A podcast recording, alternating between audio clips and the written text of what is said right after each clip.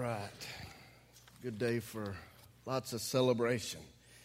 Still more to come. If you have your Bibles with you, open up to Romans 14. If you don't have your Bibles, it'll be up on the screens behind me.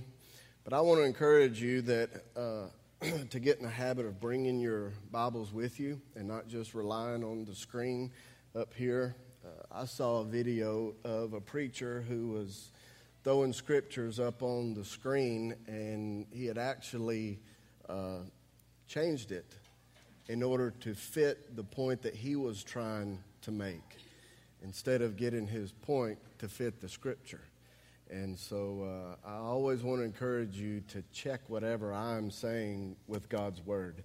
And uh, so bring your Bibles. It's, it's a good habit to get into. All right, Romans chapter 14. We're going to pick up where we left off last week. So we're going to start in verse 7. So let's all stand together as we receive the word of the Lord today.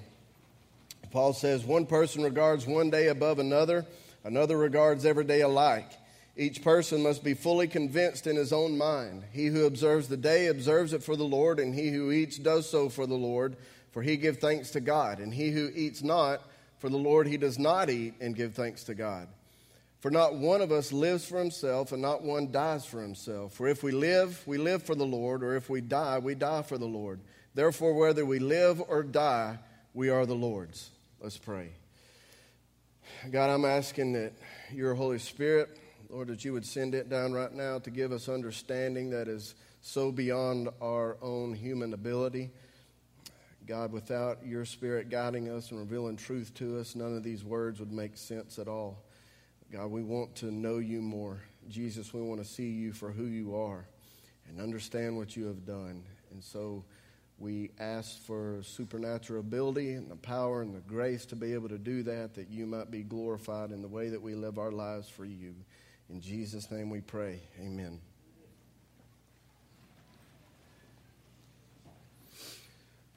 so in chapter 14, Paul is basically taking everything that he laid out in the first 11 chapters and showing us how all of that truth is used or can be used to keep us united in spite of all of our differences. And what he's saying here is, is a huge issue, not just for the church overall as a whole, but for uh, individual church congregations, I would say especially. I mean, disputes over differing opinions and convictions over petty issues have led to the downfall of many a church. And we saw some of the silliness of that in some examples last week. Church unity is a very fragile thing.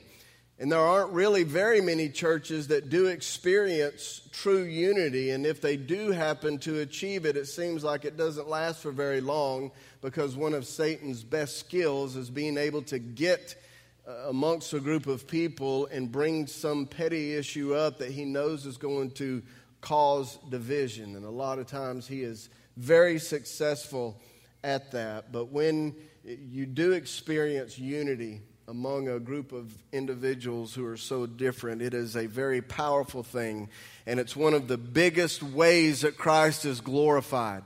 It's one of the uh, most obvious um, signs of his reality and his presence on earth. And it is very important, something that God takes very seriously, because just as we saw with, uh, with, uh, with Eric being baptized a while ago, I mean, it can be a matter of life and death for someone.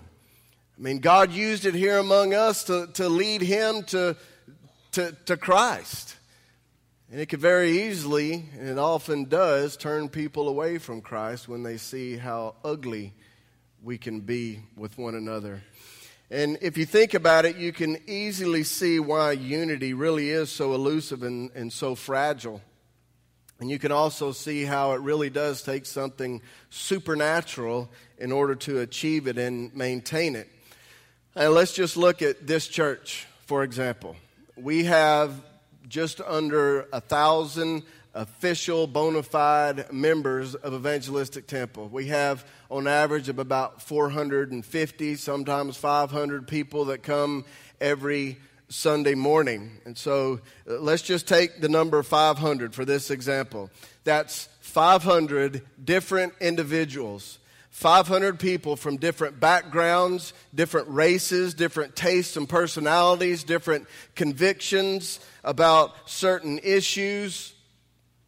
We have people from rough childhoods and people who grew up with great childhoods, which is going to cause differences among them. We have people who are carrying around a, a whole lot of hurt in their heart, people who are carrying around lots of baggage from their past. We have those who are extremely private, and we have people who have no problem at all airing out their dirty laundry to anyone who will listen. We have introverts and we have extroverts. We have obsessive compulsive people and those who have got to have things planned and in order with everything. And then we have those that are just completely scatterbrained. We have people who are very goal oriented, and we have people who have no direction at all. We have Republicans, and we even have some Democrats. So we, are, we have lots of differences. And added to all that is the fact that we are a non denominational church, which means that we have people with backgrounds from every end of the denominational spectrum Baptist and Pentecostals, Catholic, Presbyterian, Methodist, Church of Christ, and we even have some born again Jews. And so you take all of those differences coupled with our bent towards narcissism and pride, and it makes for a potentially very volatile environment. It's no wonder then why so many churches experience conflict and division. And I mean, looking at all that, it would seem absurd to expect that there wouldn't be any, that there wouldn't be any unity or the, the, absurd to think that there wouldn't be any division and conflict because when you get all that together, it's, it, it's very possible. And so you can see then that it's obvious that in order for unity to happen, it would take something supernatural to bring it about. And this is why Jesus, out of all the things that he could have said, is the one identifying mark of a Christian he said, It's your love for one another that'll let the world know that you are my disciples. He didn't say it was anything else. He said it was that one thing the way that you love one another.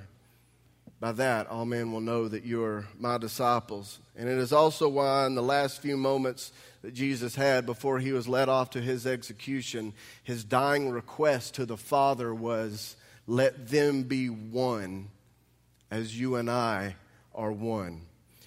For unity to exist among people who are so incredibly different and so bent towards selfishness, it can only be God. There would be no other way to explain it, which is how he is glorified by it.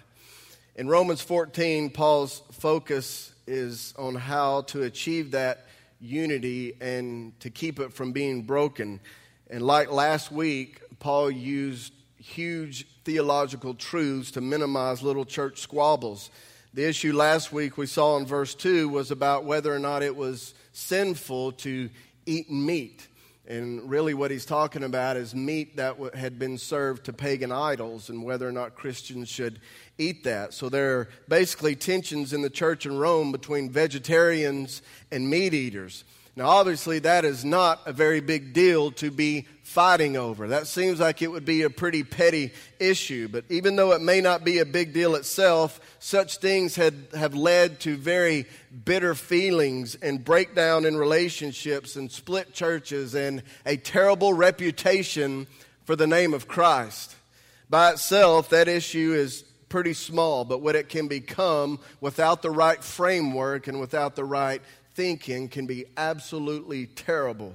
And so Paul uses huge theological truth to give that right framework for these things. And we saw last week how he puts the issue within the framework of the gospel. And doing that made these issues seem very small and insignificant, not as big of a deal as they were making them out to be. And so that's basically what this whole chapter is about. The three big truths that Paul reminded them of last week was that number one, they're accepted by God, that God's going to be their judge, and that He will make them stand in the end. Those three truths gave the right framework for handling these differences over little things that can do big damage to unity. And today, in this text, in verses 5 through 9, he does the same thing again. He points out minor differences that are going on and then puts them in this massive context of life and death. And you get the idea that Paul's solution to being ruined by small things is to get the big things front and center.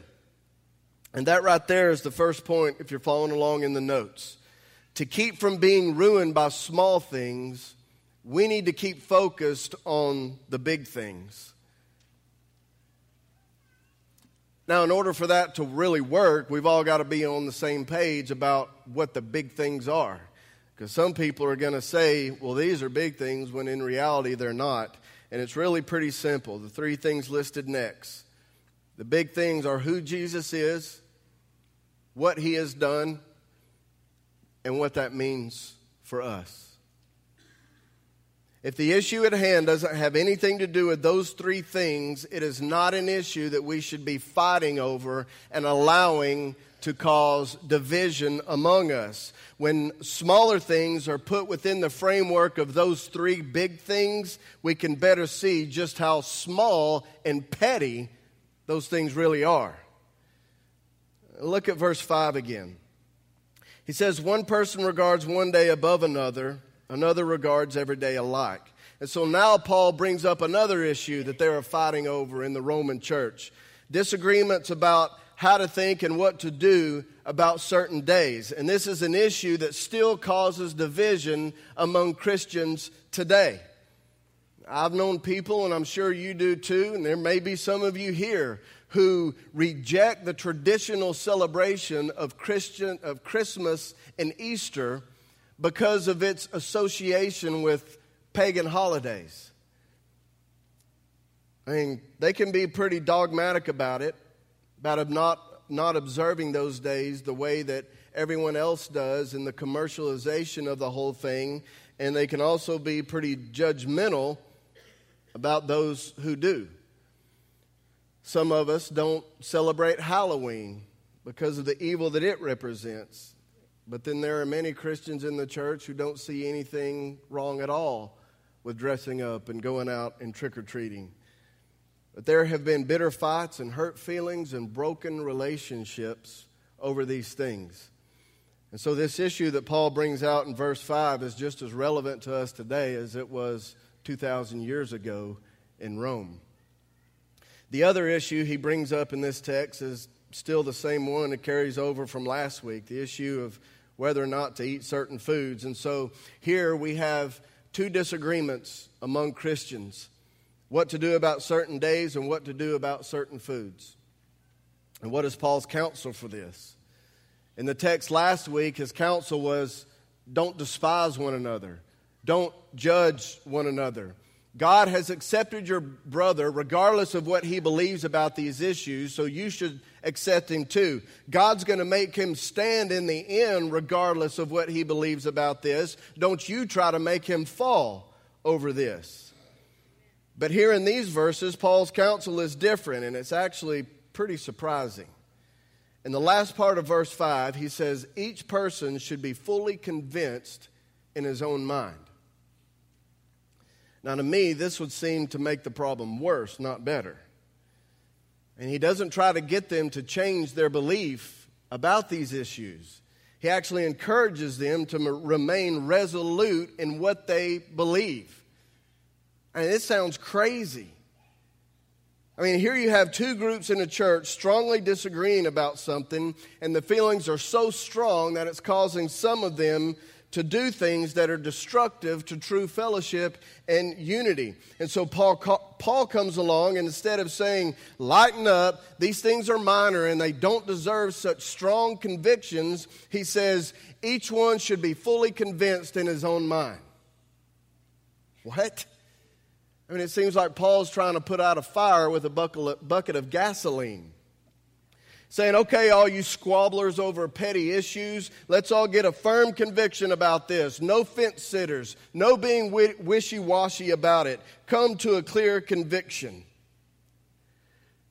And so we have to conclude that from what Paul says, the way for disagreeing Christians to get along with one another in Christ exalting ways is not to be wavering and indecisive in what they believe. I mean, that might create a kind of peace.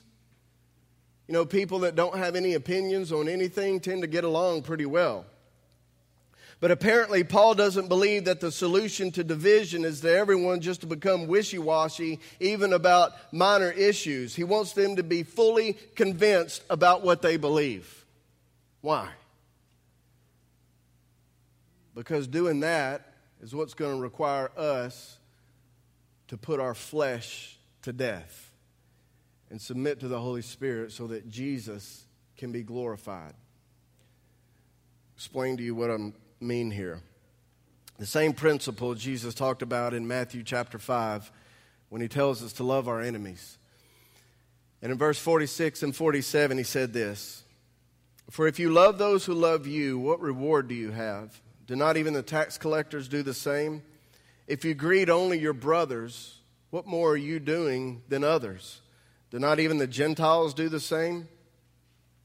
So, Jesus gets more glory from us loving our enemies than he does from us loving those who love us.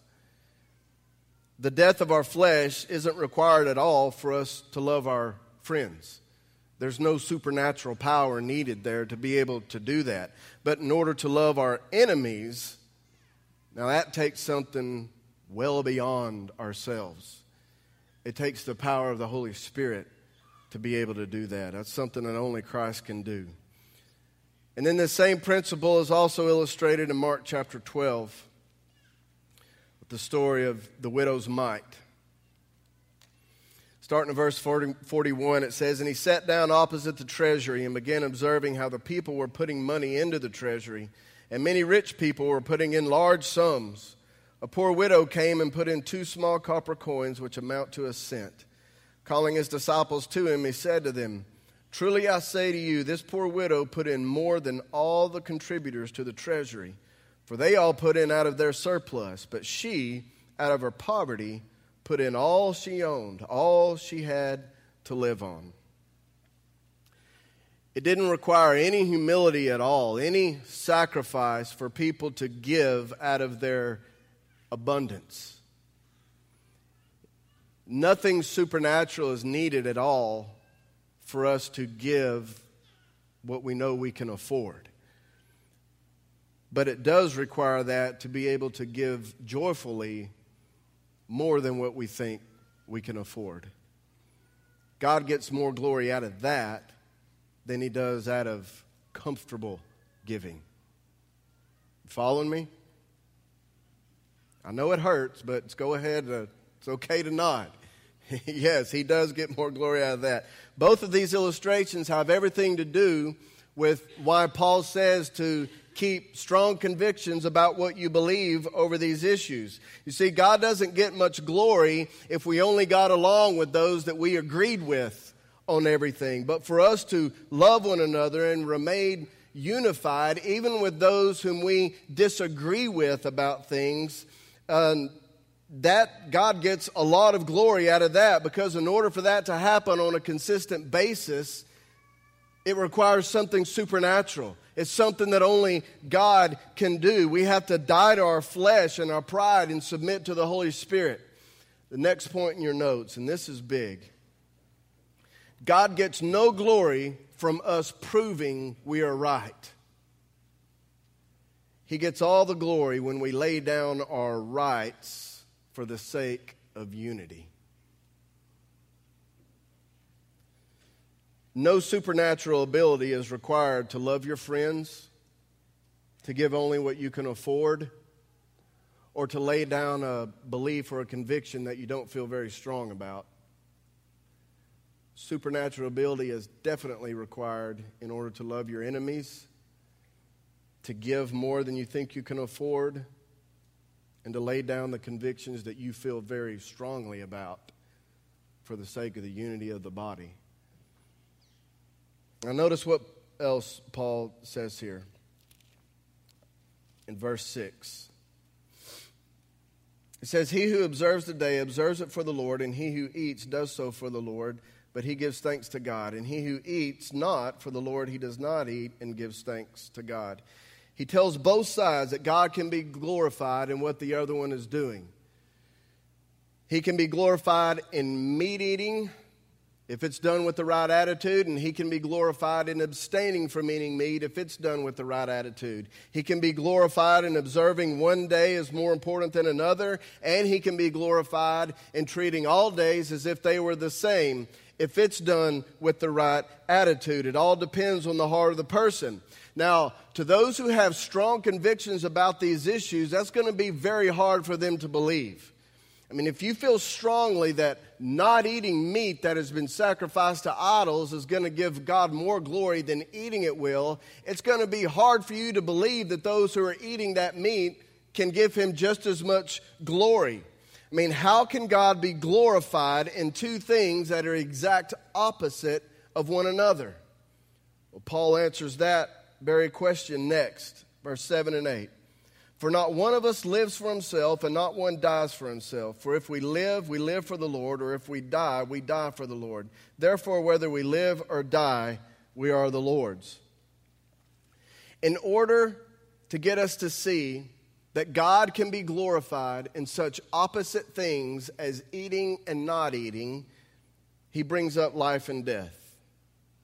Why? Because life and death are the exact opposites of eating and not eating. If you are alive, you have a body that can enjoy the pleasures of life food, drink, affection. But if you are dead, your body is in the grave and you can't do those things.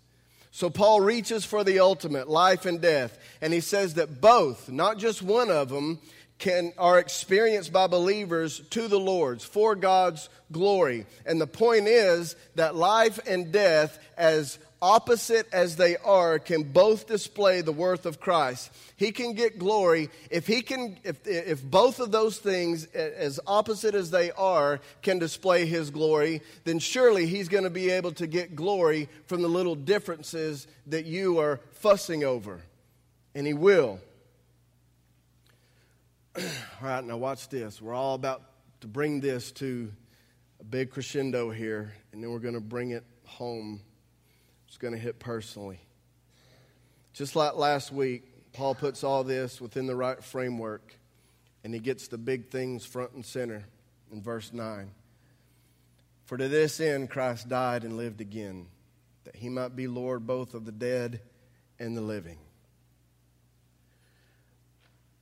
When someone asks, How can a person who is alive with a body and able to enjoy all of God's creation and give thanks to Him for that, how can they give just as much glory to God as someone who is dead and their body is in the grave with no ability to eat, drink, taste, feel, see, or anything. How can these two radically different relationships to the world both display the infinite worth of Christ? And Paul answers Christ died and rose again to make both the living and the dead his own possession. Therefore, the living live to his glory, and the dead in Christ also live to his glory. The living display his worth by how they use his creation for his glory. The dead display his worth by how they rejoice in his goodness that transcends and goes far above and beyond his creation. Now we're going to bring it in close. This right here, everything I just said and pointed out, is the hope that we have in Christ. And I'm not talking about just a hope that we have eternal life when we die. I'm talking about hope in the middle of situations that seem completely devoid of any hope at all. Because of what Jesus has done, the most hopeless of situations, there's hope. Explain why.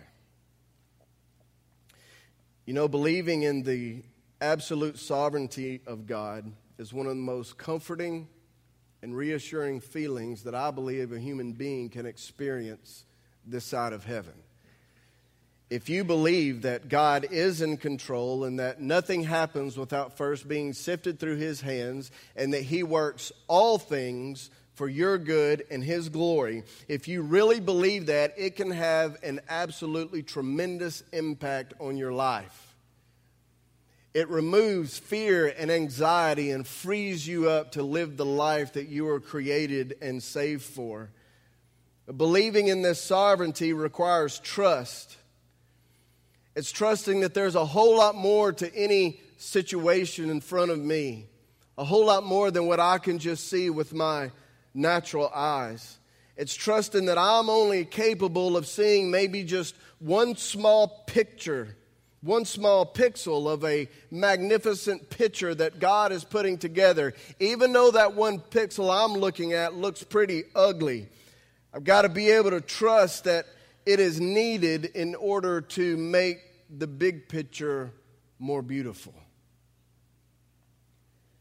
And there are times in everyone's life where we will be faced with a test of whether or not we really believe that, whether or not we really trust God and believe that He is sovereign and that He is good at the same time.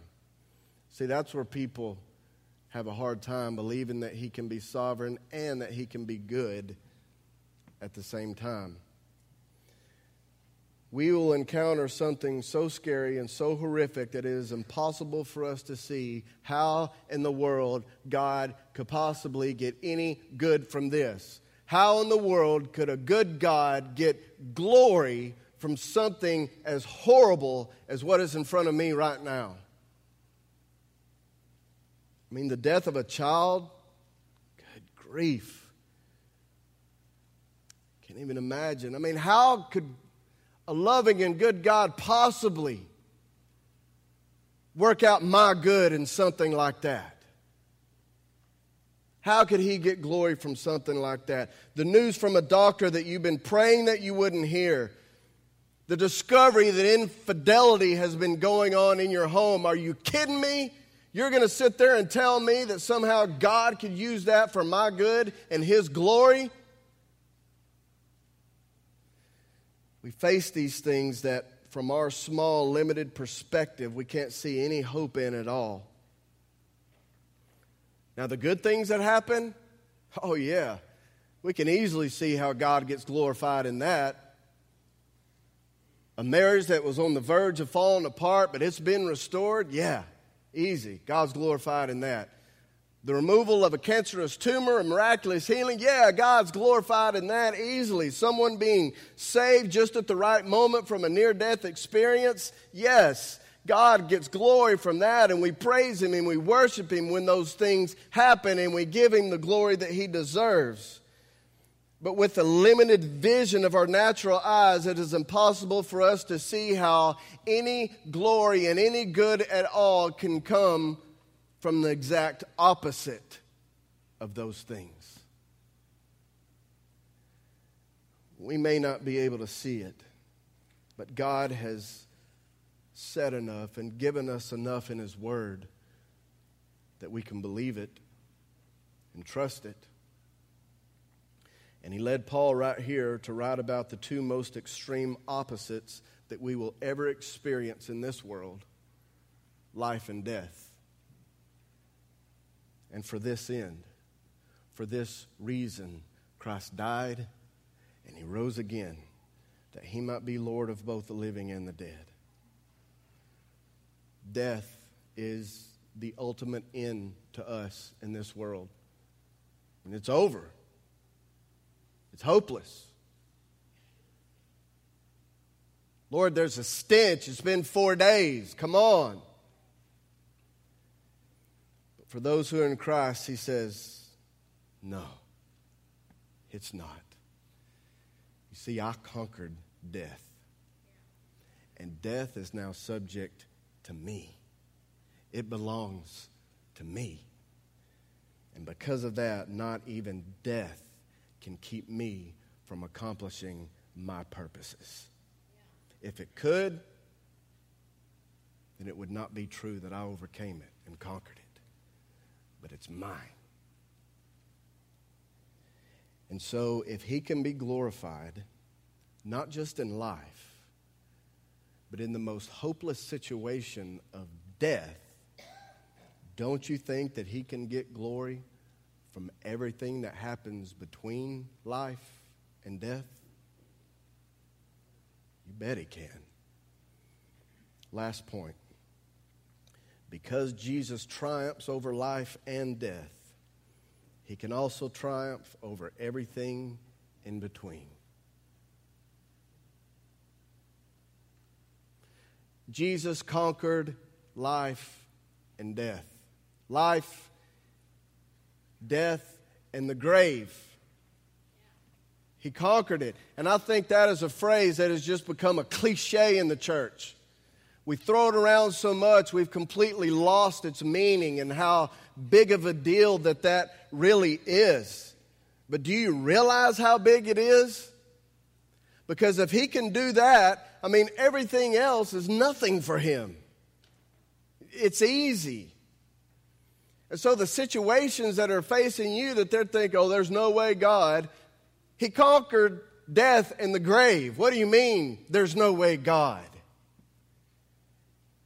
And if you really believe that, if you really believe that He can, and that He does work all things for your good and His glory, that brings about what Philippians 4 7 calls the peace that surpasses all comprehension, which means this peace comes over us in the middle of situations that it doesn't make any sense at all for there to be peace there.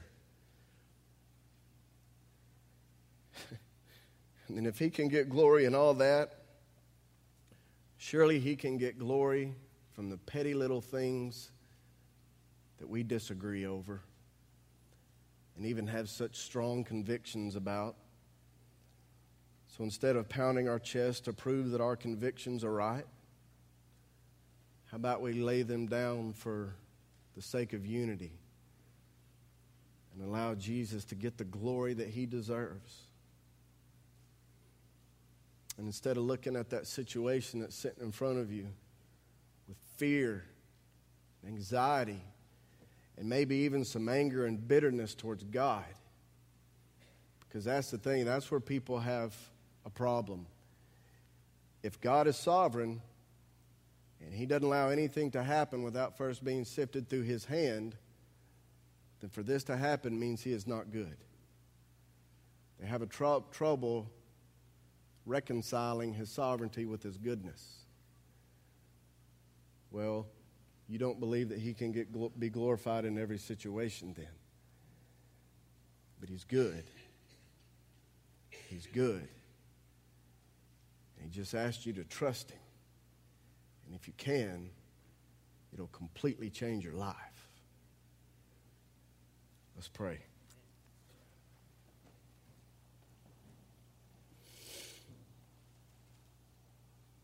God, you are so good.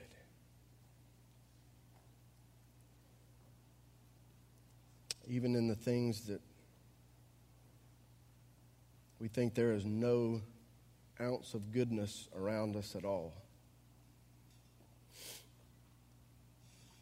God, it is so comforting to know that you control all things. God, I pray for those right now that may be struggling with that because of an issue that they're going through right now. Lord, where they're feeling hopelessness and despair, and depression and fear. God, I pray that you would replace that with hope. Lord, in those things that we look at and think it's over, it's done. There's no chance. Pray that you would let them see now that if you can overcome death, you can overcome anything. And Lord, I pray that we would be a church body that is unified. Even with all of our strong disagreements over little things Lord, I pray that we would be a church body that keeps the big things front and center. If we do that, there's no way the little things can destroy us. So, Jesus, help us to constantly keep our eyes on you. And Lord, I thank you that you knew this message was going to be preached this morning. And you knew those who were going to be here this morning. And you know that there are some that are facing these issues. Holy Spirit, I pray that you administer to them in ways right now that just blows them away. Lord, reveal yourself to them especially. Lord, let your love and your grace just flow among us right now. In Jesus' name we pray. Amen.